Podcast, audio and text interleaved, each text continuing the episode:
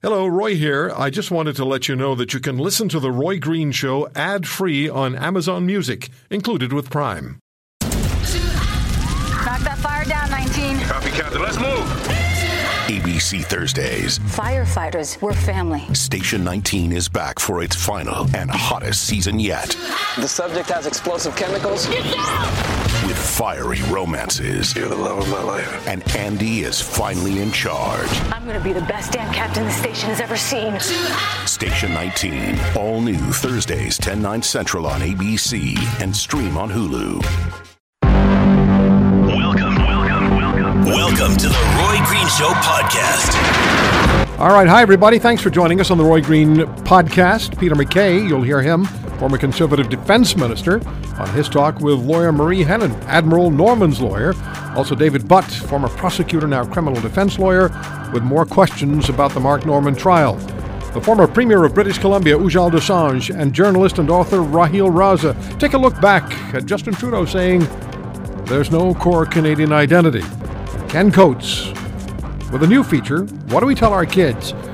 University or Trades is how we'll begin. Professor Coates from the University of Saskatchewan.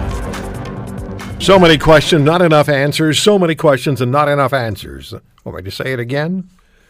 The Admiral Mark Norman case. Evidence presented to the Crown by the defense included interviews Marie Henein, the lead lawyer for the Admiral, had with three former Conservative cabinet ministers, as well as former staff members in the government of Stephen Harper. Jason Kenney, Aaron O'Toole, and Peter MacKay are the former federal ministers. None of the ministers were interviewed by the RCMP in their initial investigation of Admiral Norman. Now, Mr. MacKay is a former Minister of Justice and Attorney General and the former Minister of National Defense, and he joins us on the Roy Green Show on the Chorus Radio Network. Mr. MacKay, thank you very much for taking the time. Good afternoon, Roy. It's great to be back on your show. How's everybody and everything in Hamilton? We're doing great. Right across the country, we're glad you're with us because there are questions that need to be answered here. And you're just the man to do it. You're a former prosecutor, federal attorney general. Were you surprised the charge against Admiral Norman was dropped this far into the case over new information? And as you know, it said information provided by you and your former federal cabinet colleagues to Marie Henein may have been what did it. It may have been. Roy, but to answer your question directly, was I surprised? Not really. I was surprised at the way that the entire affair rolled out, but I was very suspect from the beginning that this trial would ever come about because of its proximity to the election and because of the political hangover that existed from the outset. I've been going back to November, December of 2015 when the government came to office. And they started essentially trying to overturn everything the previous government had did, including this important Navy procurement to bring about a replenishment ship, a ship that was able to refuel our ships at sea.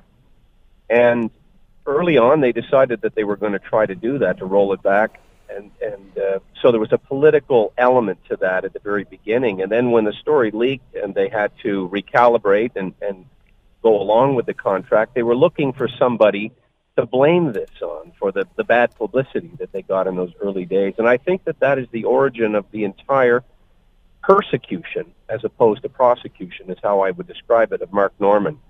I worked closely with him, as you would expect, in the Department of National Defense. I chaired the National Security Committee, so I had regular contact with him. And he was not only well-informed and professional and patriotic, but he was very honest and full of integrity, and he would speak truth to power. And again, I don't think that goes over very well in the current government. And when they wanted to make an example of somebody, who better to put a chill over the entire public service than to go after somebody like Mark Norman? You know, there was a visceral connection among Canadians with Admiral Norman. People who perhaps hadn't heard his name before learned more about the story and felt, and I heard it on the air, increasingly, that here was a petty and vindictive attack on a man who had served this nation extremely well, and the attack was completely undeserved. So my question for you is, another question I have for you, should the RCMP have spoken to you and your former cabinet colleagues? Are you surprised that they didn't during their investigation of Admiral Norman? And do you think their conclusion about the Admiral might have been significantly different had the RCMP spoken with you during the investigation? Well, the short answer is yes, and I should qualify by saying that they did speak to me, but on a very narrow issue of a single email exchange that I had with Mark Norman while still in government. But they didn't come and see me. They didn't probe any further than that particular narrow issue. And it is surprising that they didn't speak to other members of the Conservative government, including Jason Kenney, now Premier Kenney, members of the Conservative staff that would have been involved in procurement and a lot of the work that we were doing at that time as it pertained to this particular shipbuilding contract that went to Davy. And it may have led them to perhaps conclude that there wasn't sufficient grounds in the first place, although it's a different threshold, a lower threshold. But the Crown obviously came to the conclusion that they were not going to be able to secure a conviction and stayed the charge, which means it cannot be reinstituted. They cannot bring the charge back. But I question again very much, and I would add to your descriptive words, malice and venal, and an attempt to somehow make an example of a person they felt had leaked information and embarrassed them. And that, of course, is not the motive for a criminal charge. And their motive is clearly now more suspect than Mark Norman's, because what would he have ever gained from doing this had he done it? Mm-hmm. Nothing. It was all intended, Roy, as you know, to ensure that the men and women in uniform had sufficient equipment, that Canada was able to contribute internationally, that our ships could take part in important missions and guard our coastlines. That was Mark Norman's intention then, as it would be now. Without a supply ship, we're just a coastal service. That's right, and even that is sometimes in question if we can't service those ships at sea, because it isn't just fuel, of course, it's other provisions. And we were in a bind because the two ships, the HMCS Protector and Preserver, were both deemed unserviceable. One caught fire, and the other simply was beyond its repair and best before date. And so there was a real urgency, which is why it was an unusual process that we went through, a sole source contract, but we'd also just completed the national shipbuilding procurement strategy and awarded two enormous contracts to Seaspan on the West Coast and Irving on the East Coast, and so those shipyards were working at capacity, and the proposal that had come from Davy was the right one. And by the way, Admiral Norman, in selecting and being part of that decision, was correct. The ship came in on time, on budget, which is unheard of. Probably in the last 50 years, we've never seen such a successful procurement. Peter, can you think of something that you might have said to Ms. Henein that Mr. Kenney or Mr. O'Toole may have said that swung this case? Well, I've thought a lot about that over the last number of days.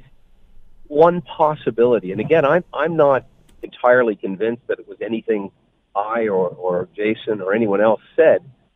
In particular, I think it may have just been the preponderance of evidence that they didn't have to try to prove the charge, including the necessary requisite mens rea, that is to suggest that there had to be some motive that they could prove beyond the act of leaked information that would have proved that Mark Norman would have benefited somehow, which he wouldn't. But to answer your question, the possibility that Mark Norman would have been acting with government authority and would have had every reason to be in communication with Davy and would have, again, been authorized with cabinet authority given his close association with that file. There's also another theory that I'll share with you briefly, and that is that when the leaks first emerged, and there's a very interesting sort of mysterious figure named James Cudmore, who was a CBC reporter, now working inside this Liberal government. He was apparently the recipient of the leak who first made it public. Well, there were 72 people that had the information. They've since charged somebody else with the same leak. I think that when the information itself first went public, Mark Norman didn't have that particular information and wasn't in the room when the discussion took place. But, you know, to the start of your show, the RCMP should have and could have availed themselves of a lot more information that was available. And I say it was available because the Defense Council went out and did their due diligence and spoke to people like myself and others and did what one would expect the RCMP to have done in a thorough investigation. So there's still questions, as you pointed out. There's questions as to motive, how this case was handled. The disclosures were awful, and I think that also had a lot to do with why the Crown's case collapsed.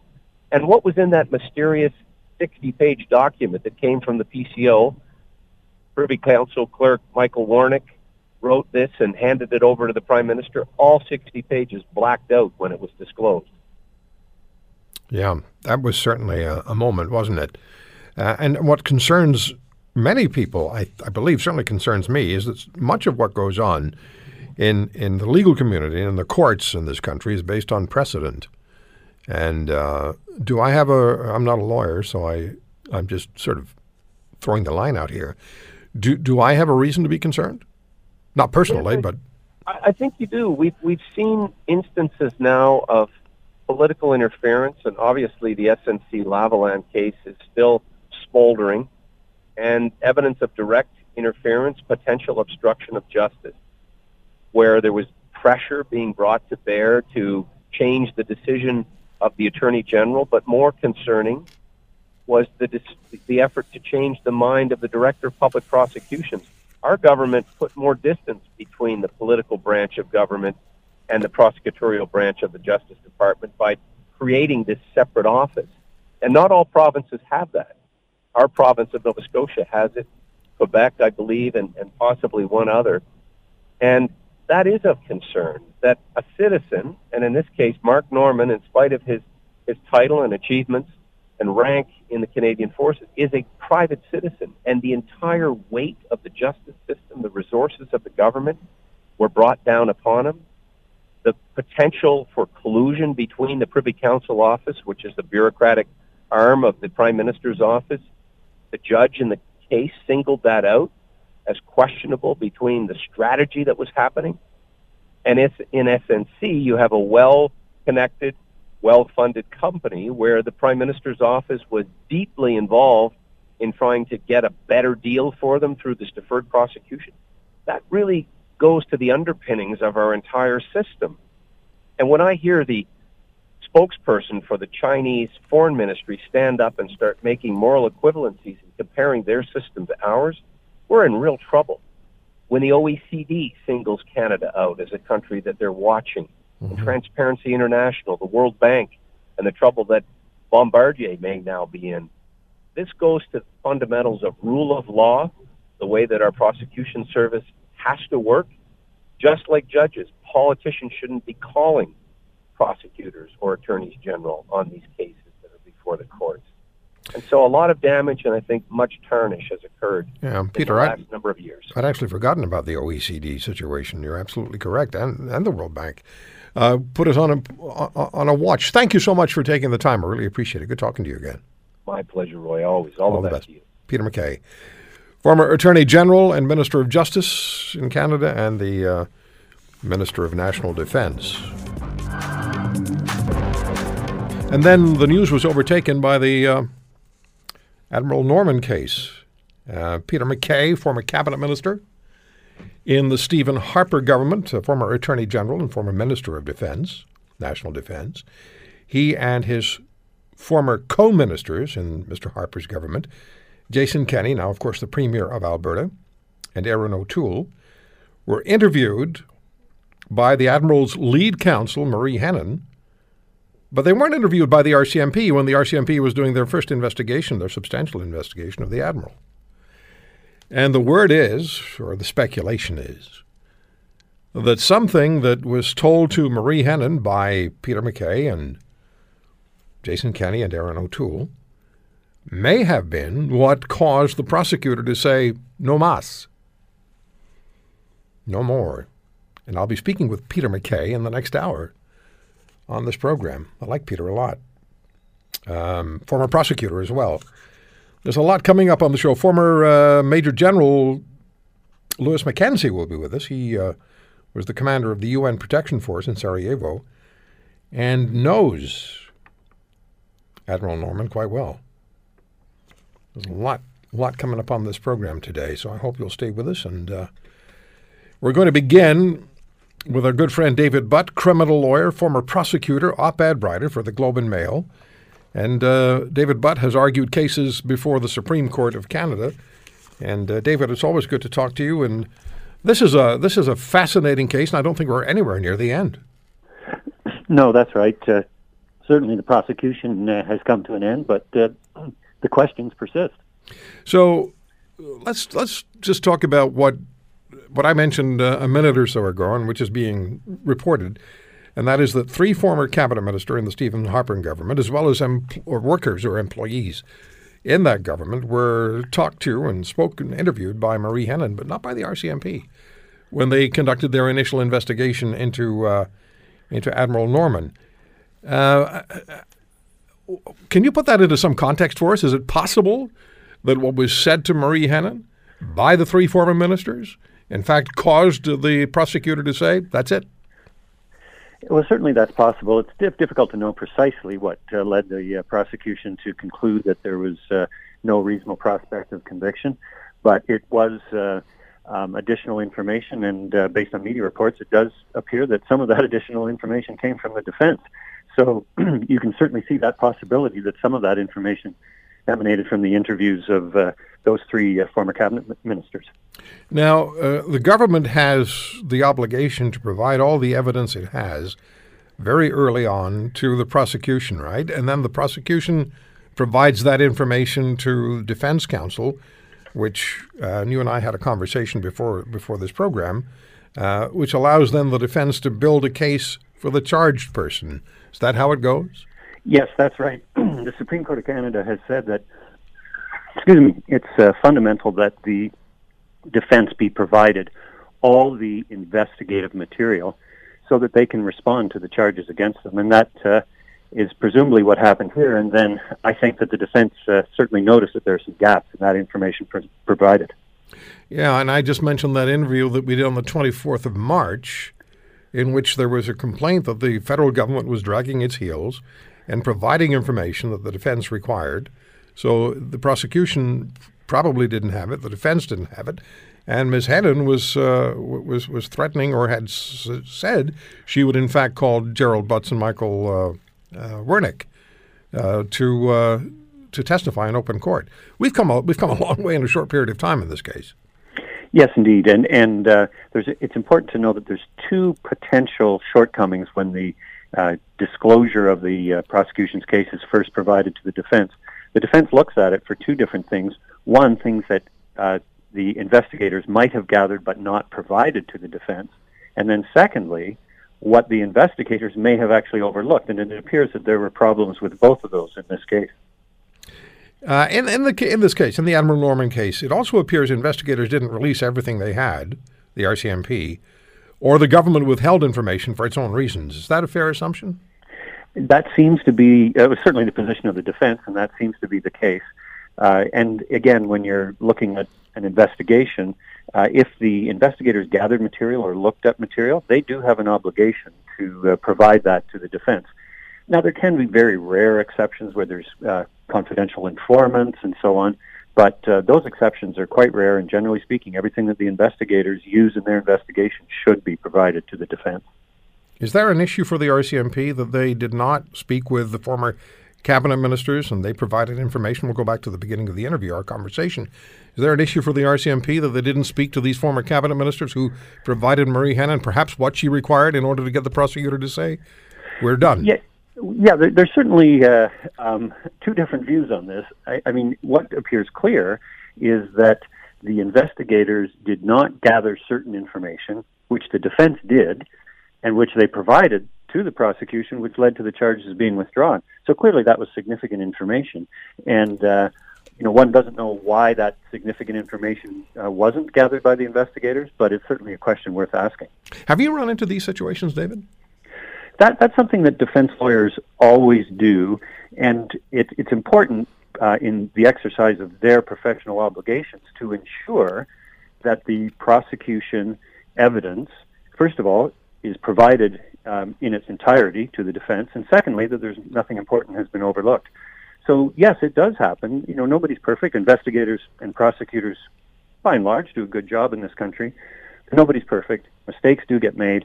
And that's why the defense job of reviewing the disclosure of the prosecution file is critically important, because that's when those errors come to light.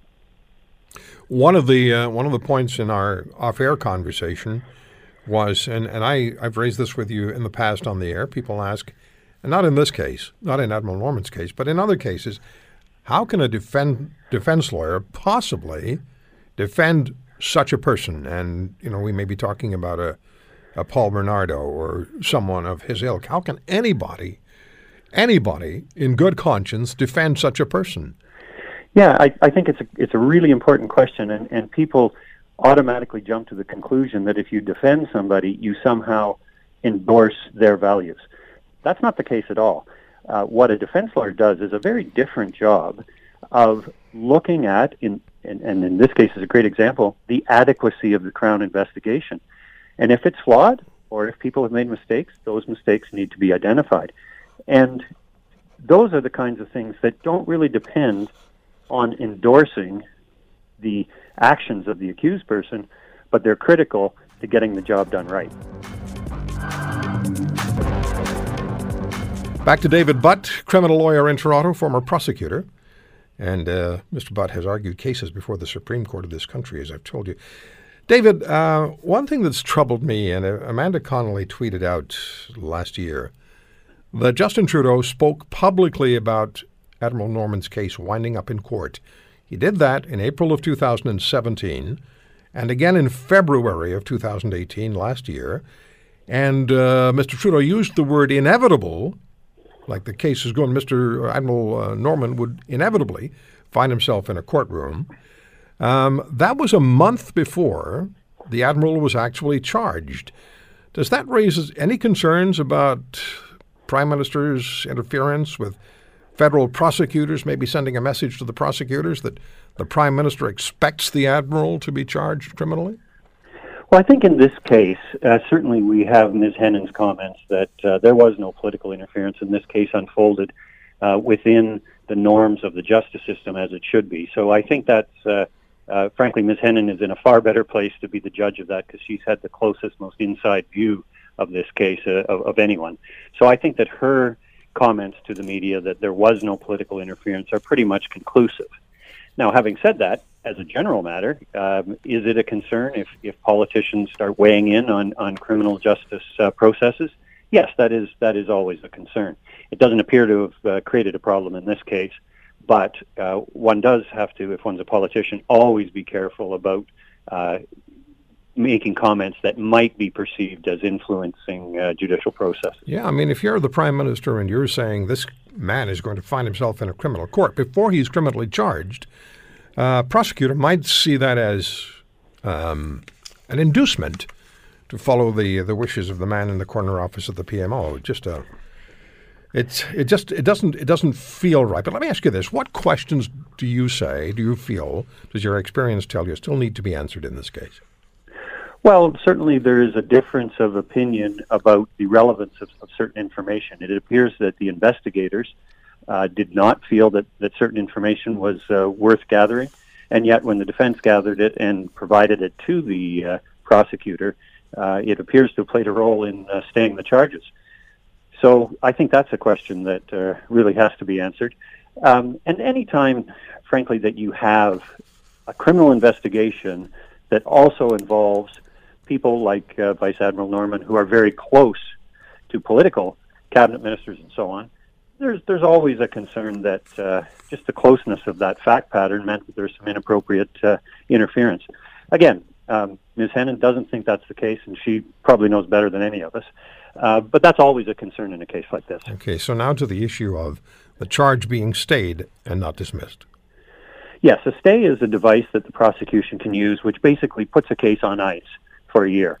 And if they don't revive it within that year, then the case is over conclusively. So it's not unheard of that, you know, before the expiry of that year, a stayed case will be revived. Very often, though, that's not the case either. So we'll just have to wait and see in this one. Does that surprise you at all that When the prosecution says it's done, when the government says, yes, we'll pay your legal fees, Admiral Norman, that it's a stay and not an outright dismissal. That's an exercise of discretion. The prosecutor can use either the stay or the outright withdrawal of the charges.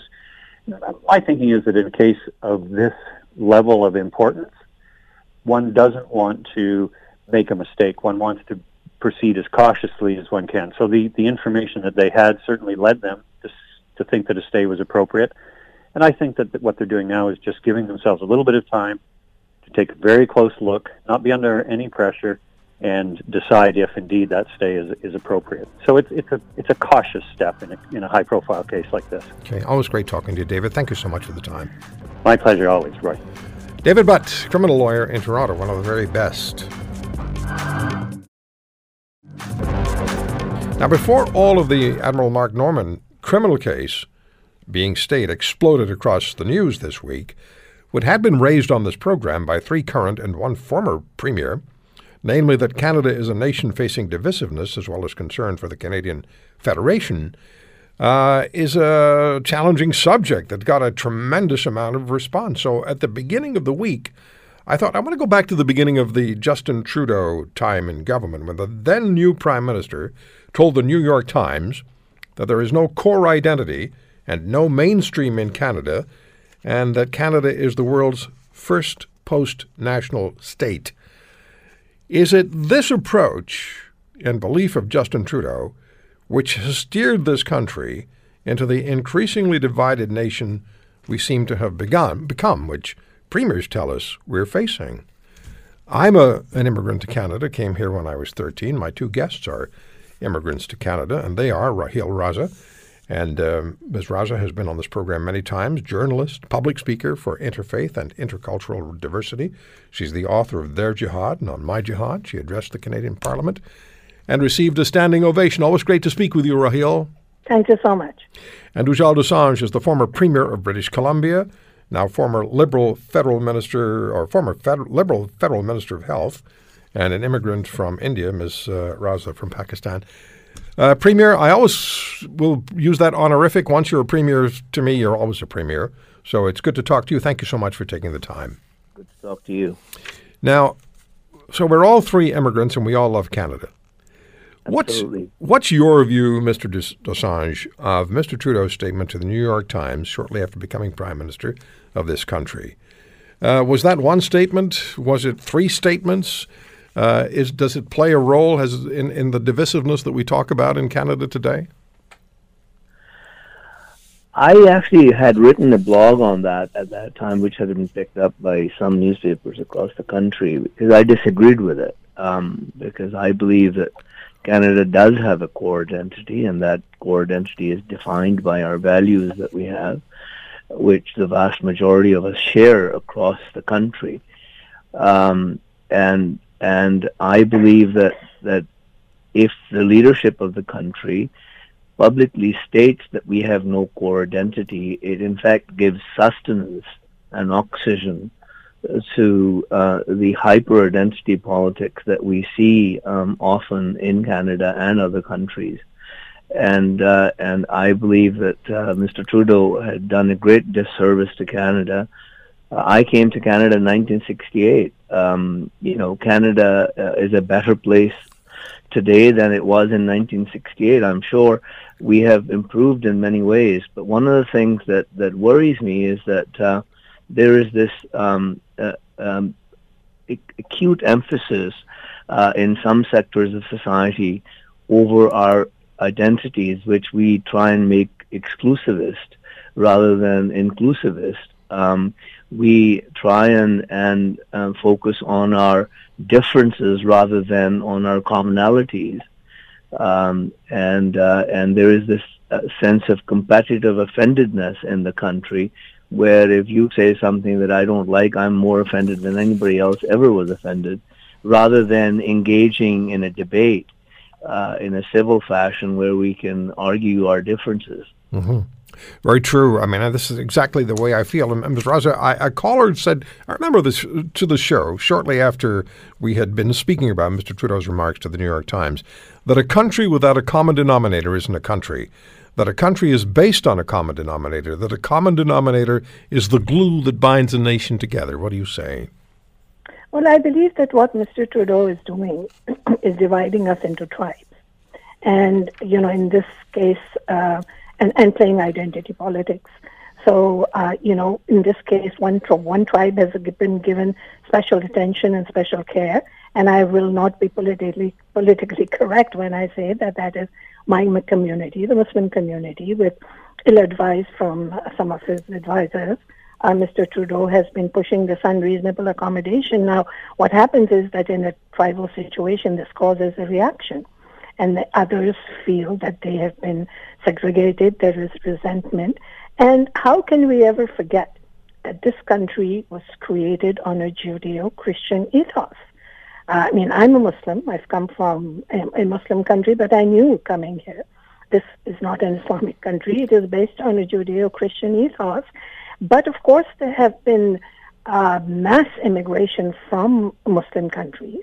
And if Muslims would like to be part of this ethos, then they have to contribute rather than constantly demanding. So, you know, this idea that there is no core identity is very, very offensive to me, because the core identity of Canada is its freedoms. It's freedom of speech, it's freedom of thought, freedom of religion, freedom of gender equality.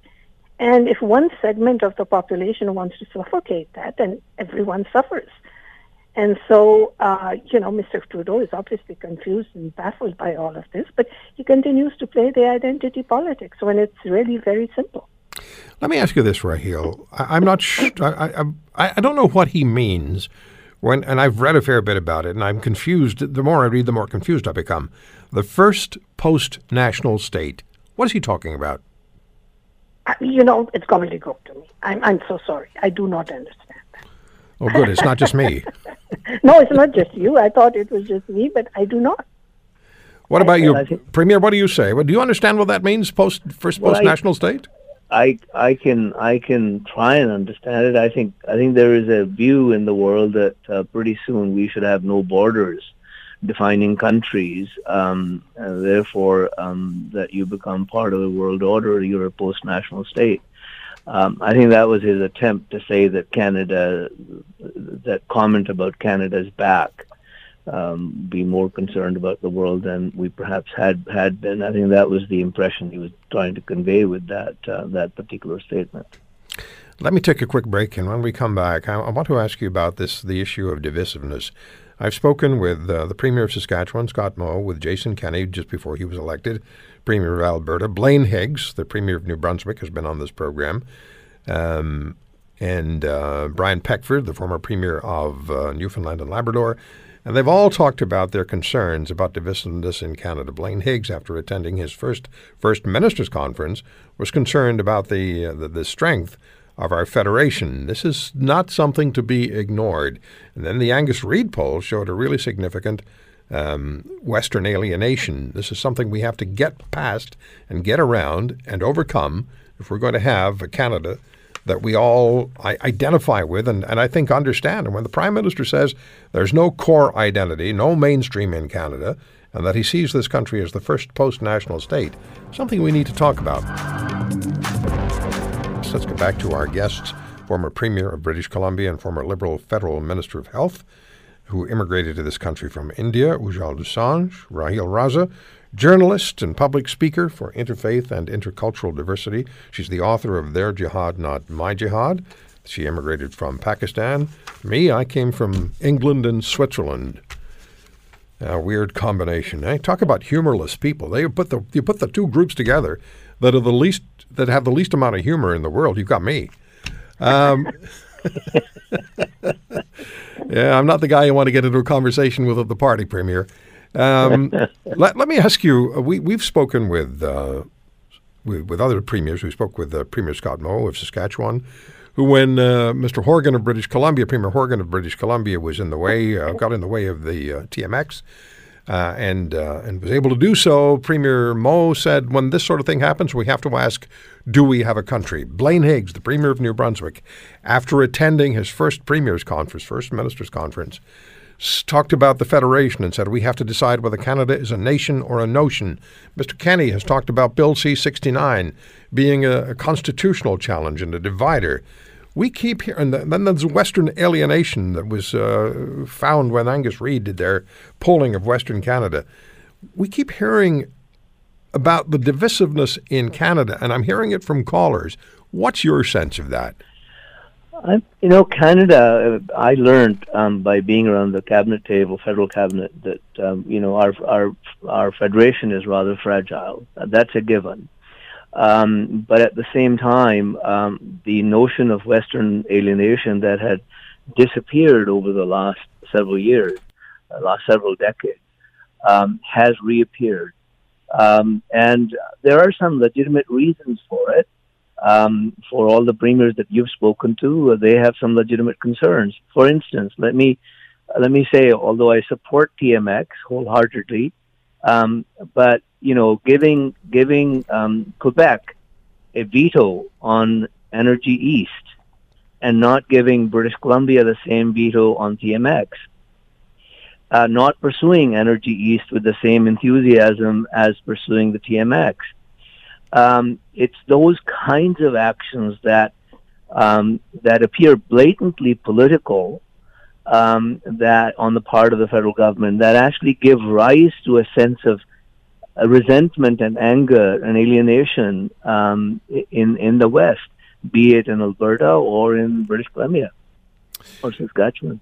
Yeah, Raheel, did you worry about this country, about the glue that binds us together? Do you have any concerns? Yes, I was just going to mention that my biggest concern is the future of our next generation. What sort of an example, what sort of a sense are we giving our children? Because, you know, if they're going to be absolutely, you know, without this sense of identity that this is a country that they belong to, mm-hmm. then we have a huge problem. And this identity politics that is being played for the sake of votes and for the sake of appeasement is not helping our future generations, our younger generations, those who are the children of immigrants and those who have embraced Canada and Canada's values. And we need to keep on talking about this because, you know, in that vacuum, they can lose their identity. Well, I'm concerned about that. And already, you know, that those young people who are children of immigrants are already facing issues of identity and culture. Yeah, when the Prime Minister says there's no core identity and no mainstream in Canada, I would argue that our history is our core identity. All the things that have shaped this country, gotten us to where we are now, and will take us beyond where we are now, isn't that what creates our core identity? Absolutely. How Canada came to be, what its constitution was, what it has become, what our values were, the kind of struggles that we've been through, whether, you know, it's the concentration camps for the Japanese and you know, persecution of the Germans, or whether turning away of the Jews, whatever history, you know, the Winnipeg General Strike, the trade union movement, our struggles with healthcare, unemployment insurance, our struggles with all of the things that define Canada and make Canada what it is. That is our core identity. Core identity isn't some airy-fairy dance or music that we bring into this country or we had here when we got here. It is about values. It is about history. It is about the evolution of the country through those struggles that define the country. I have 2 minutes here. Let me just ask you each to give me your thoughts on the Admiral Mark Norman case. Raheel, Raza, what do you say about that? I think that this is something that the whole country has been watching very closely, and, you know, it is a big, big wake-up call for all of us to look at this very closely and see what's happening right under our noses. Does it concern you? Everything concerns me. Yeah, everything concerns you, right? Of course. No, and rightly so. I'm a Canadian. Now, you see, this is the thing. When I go to vote, I don't vote as an ethnic Canadian. I'm a Canadian. I can vote for Canadian values. I vote for Canada. I think like a Canadian. And this is where it's so important not to have this divisiveness. This is not about my ethnicity. I am Canadian, 110%. That's the bottom line, isn't it? Yes. It's the bottom line. Premier, what do you say about the Admiral Norman case? I believe it is a travesty. What happened with Admiral Norman, he's owed an apology, an unconditional apology. And, of course, along with that reinstatement, in whatever reasonable capacity he can be reinstated in.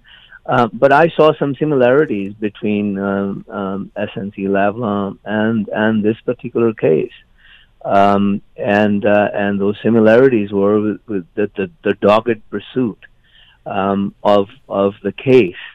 In one case, it was the dogged pursuit of trying to influence the Attorney General. In the other case, it was just sort of pursuing this particular case against Admiral Norman with blindfolds on and sitting on documents and history of the matter, which if they looked at, would have stopped this case from proceeding in the first place, or stopped it midway long before it stopped. Premier Ujjal Dosanjh, former Premier of British Columbia, former federal health minister, Liberal health minister, and Raheel Raza, author, journalist, and her book is Their Jihad, Not My Jihad. Thank you both so very much for joining me. Thank you. Pleasure. Thank you for having me. All the best. It's just something I thought, when we were talking about the divisiveness in Canada, it just seemed to me at the beginning of the week that we should take a look at that core statement made by the Prime Minister when he first took office, and that is that there is no core identity, no mainstream in Canada. Really? When it comes to careers, this is the time of year when high school graduates start to look around to see what's available to them. And in many homes across the country, there's only one choice, whether it's made by the parents or the students, sometimes in tandem, and that's university. Is that the right way to go? Well, there's a book, one of Professor Ken Coates' books is What to Consider If You're Considering University, New Rules for Education and Employment. And the professor, Dr. Coates, is the Canada Research Chair in Regional Innovation at the Johnson-Shoyama Graduate School of Public Policy at the University of Saskatchewan. And Professor Coates has been a guest on this program on numerous occasions, and this has been a subject which has really connected with people across Canada. The response has been insistent, and for long periods, I receive emails telling me and informing me about what's going on in those homes and with families and the choices they're making. Just a few lines from the overview of the book. A degree is no longer a passport to success. In today's job market, going to university used to be a passport to future success, but that's no longer the case. For some students, it's still a good choice that leads to a successful career after graduation, but for many, their degrees are worthless pieces of paper. Choose the wrong program, and graduation is more than likely to lead to disillusionment and debt than a steady paycheck. And add to that, that we're told that 1 in every 5 new jobs in the next 5 years will be trades-related. Ken, that takes us to what we've been talking about with you for a long period of time, and that is you have a choice to make the right choice. And you suggested we have this this series of programs, and I love the idea, under the heading of what do we tell our kids? So good to talk to you again. It's always good to talk to you as well. I think the idea of sort of focusing on this question of what do we tell our kids is essentially what parents say to each other from the time they're in grade 8 all the way through the time they're 30, and maybe even beyond. Parents are paranoid about this. Young people are paranoid about it. Guidance counselors wrestle with this all the time. What do you do? What do you tell your kids? What's the right path forward? And there's no easy answer. It's not simple. There's no guarantees. You'll obviously have a better chance if you get into a very highly technical, highly skilled program where there's a huge amount of demand. So certain kinds of engineers have an endless number of job opportunities, it seems, but other engineers do not. It all depends on the marketplace and a whole bunch of other things. So we should focus on this question of what do you tell your kids, because I'll tell you that's what families are worrying about right now.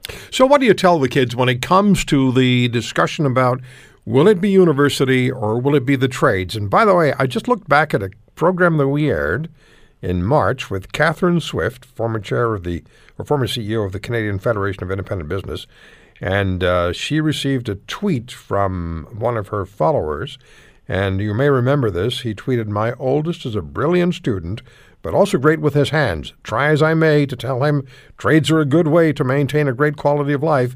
It's like I'm talking to a wall. Is the school system still teaching this or looking down on tradespeople?"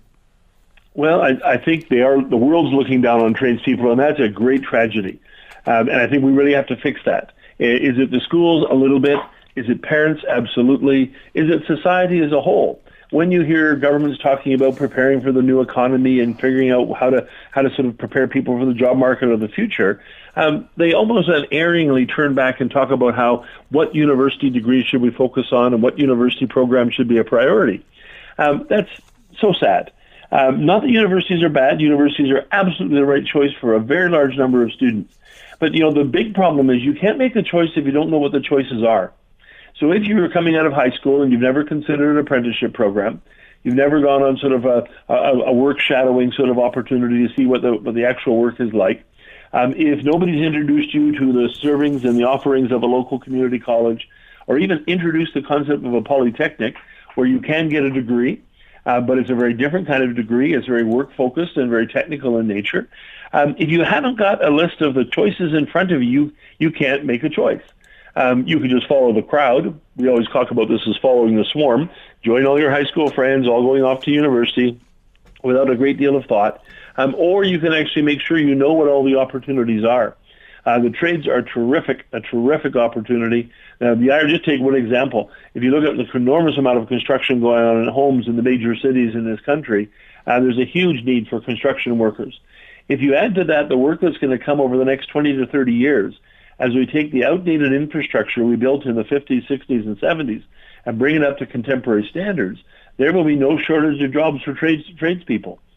But unfortunately, young people aren't exposed to these, and we're sort of left with the impression that the good jobs are get in with the government where you can get a good, secure position, a high pay, and really good benefits or something like that. And when kids think, what job do I really want? They have in the back of their minds Apple, Google, these sort of high-tech companies with their foosball machines and free pasta in the cafeteria down the hall. Not that that's how most high-tech companies operate, but it's the kind of image people have. So we don't have a good sense of the workforce, and we certainly don't have a good sense of what the workforce is going to look like in 2030 or 2040. And so it's hard to plan for something if you haven't even started thinking about it. I remember you saying in our first broadcast about this issue that in many cases, it's just the swarm. There's an entire group of kids or a year of kids who graduate from high school, and some of them choose a certain degree course, and they all go there. It's like the soccer field with the 6-year-olds. They all chase the ball, and at the end of the 3 or 4 years, what have they got? Well, they have the same credential their friends have, or at least 60-70% of them have the same credentials. The others followed the swarm and sort of went off the cliff because it wasn't a good match for them. And so they went to university or a particular program and sort of dropped out and kind of disillusioned by the whole process. That's the easy way to go, right? University is the easy option. Governments like it. The universities do a great job of attracting people to their institutions and talking about how great it can be, and it can be great. Polytechs and colleges don't engage in the same level of advertising and the same level of sort of encouragement that you actually get. Parents like it. One of the things we haven't talked, I don't think, so much on the show yet, Roy, is that new Canadians who come to Canada often see the chance to go to university for their children as being a major reason for making the effort to come here. They really want to have their kids to have a chance to go to university. It's the great pedestal. It's the wonderful opportunity. And in many countries around the world, their children wouldn't have the chance to do that if they came from more humble backgrounds. So you put all these things together, and you get this mass migration out of high school into universities without a lot of thought. Then you actually select, the programs. Well, here's one other big trick. If you haven't taken grade 11 and grade 12 mathematics, if you haven't got a decent science background, when you apply to university, you find that probably half the courses or half the programs are actually cut off from you. I'm an historian. It's a great field of study. You can go to you can get a history degree without necessarily having a math background or a science background. But you know, a whole bunch of business programs require advanced mathematics. All the science-based programs, all the technology-based programs, and you discover that kids haven't started thinking about it soon enough. And when math got hard in grade 10, they opted out of it and aren't really prepared for the options that are there. So you know, you can't be paranoid about the careers. And there's good reasons why people should be very thoughtful about the future for their young children in terms of where they're going to go, where they're going to work, and how they're going to get a decent income. But you can't be thoughtful about it if you haven't given it a lot of thought. And that's my major question and concern. You know, how do you prepare your young children, meaning high school age kids, for a future if you haven't started thinking about what that all means? So now, who carries the ball then at the family table? Is it the high school graduate, or as this father wrote, he will not listen to anything. My oldest is a brilliant student, but also great with his hands. Try as I may to tell him trades are great, a great way to maintain a great quality of life. It's like I'm talking to a wall. Who carries the ball in the conversation? Is it the parent? Is it the student? If there's an impasse, somebody has to make a decision. Yeah, they do. And you made the question, sort of, is it the grade 12 student? If you start having this conversation in grade 12, it's too late. Because by then they've made a whole series of decisions that block them out of certain opportunities and turn their attentions in one direction. It really is everybody's collective responsibility. I would love to hear politicians speaking as enthusiastically about college trades and the apprenticeships as they in Polytechs as they do about universities. They're sort of got stars in their eyes about the universities, mostly because so many of them, the politicians at the federal, provincial, municipal level, have all been university graduates. So they look and say, well, it worked for me, so it'll probably work for you as well. And we don't have as many tradespeople in the political profession as we probably should. There are some, and they're very, very talented at this. But I think it is the politicians have to provide leadership. The schools have to make sure they're doing a lot of that kind of preparation. In Western Canada, we've got a lot of schools that drop their shop programs. They're expensive. It's much cheaper to have sort of standard basic science, basic humanities, social science kind of classes. Well, if you don't get a chance to work with your hands, if the son of the man who wrote to you, his son hasn't had a chance to work in a shop and work with a metal lathe, how's he going to know that's an exciting thing to do? Mm-hmm. So let's try this, Ken. Why don't we? I'll take a break here, and we'll open the phone lines at 1-800-263-2428. 1-800-263-2428. We may only have time for 2 or 3 phone calls, but is there a debate going on in your house and in your life right now, or have you experienced this fairly recently, whether it's going to be university or the trades? Is that something that's being talked about, discussed in your home? Is there an impasse between the student and the parents, whether it's a good idea for the student to pursue the trades or the university? If that's an issue in your life or has been recently, 1-800-263-2428. Share your story with us. It'll be interesting to hear what Professor Coates has to say about it. And, we'd like to hear the story. Professor Ken Coates with us from the University of Saskatchewan. He is the Canada Research Chair in Regional Innovation at the Johnson-Shoyama Graduate School of Public Policy, co-author of What to Consider If You're Considering University, New Rules for Education and Employment. Phone lines can immediately exploded as soon as we raise the issue about choosing between the trades and university and what it creates in families across the country. It's instant. Trudy's in Edmonton. Hi, Trudy. Thank you for the call. Hello. Hi. What's going on? My son is just turned 18 in January and graduated now from high school. The employment situation here in Edmonton is so bad that economically for the last 2 years he has not been able to work and put away money to go to school. I became handicapped 4 years ago, so anything that I had in savings has been depleted to look after my care because now I'm in a wheelchair. And because he's still living at home, they made crazy rules about kids taking student loans, and it's not available to a lot of families with a little bit of income. We don't live above. My income is under $24,000 a year now. Are you trying to make a choice though between post-secondary, between university and trades? Yes. So to that, So he decided that he would look into landscaping. He got on right away in a landscaping company and was moved to be a foreman for the summer, and he's considering now trades for the rest of his life because he's making $1,000 a week and he doesn't have to go to school. Well, Ken? A very good story. Ma'am, I'm really sorry about the illness, and it's a very good example of the sort of the multi-generational trauma, financial trauma that comes with those kinds of things. Your son's shown a lot of resolve and determination, and that's really great to see. But it's also interesting that it was these circumstances, unfortunate circumstances, that sort of opened his eyes to a really good opportunity. Yeah, my husband is in the trades, a different trade. My husband's a journeyman Red Seal carpenter, but he's been out of work for over 2 years now. There's no work here for trades people. And sadly, that's the situation, particularly for young people in many parts of the country. Ordinarily, right now, young people's unemployment rates are actually quite low, in the sense of being sort of around 10%, so twice what it is for the population as a whole. But that's not as bad as it's been at other times. But finding a good job is really hard. And as your conversation shows, the real challenge is finding something that turns into a career. Yeah. Let me get another caller on quickly here in Brandon, Manitoba. Scott, go ahead, please. Hi, Roy. Hi. Yeah, thank you for taking my call. So I just wanted to let your listeners know, when you're picking a skilled trade, be careful about the skilled trade that you pick. Like, say, in my home province of Alberta, if you're an electrician, the supply and demand statistics put forward by the province of Alberta says that there's going to be an oversupply of electricians for the next 5 years. But, however, if you picked a trade like an ironworker or a boilermaker, well, in the next 3 or 4 years, they're going to be very high demand.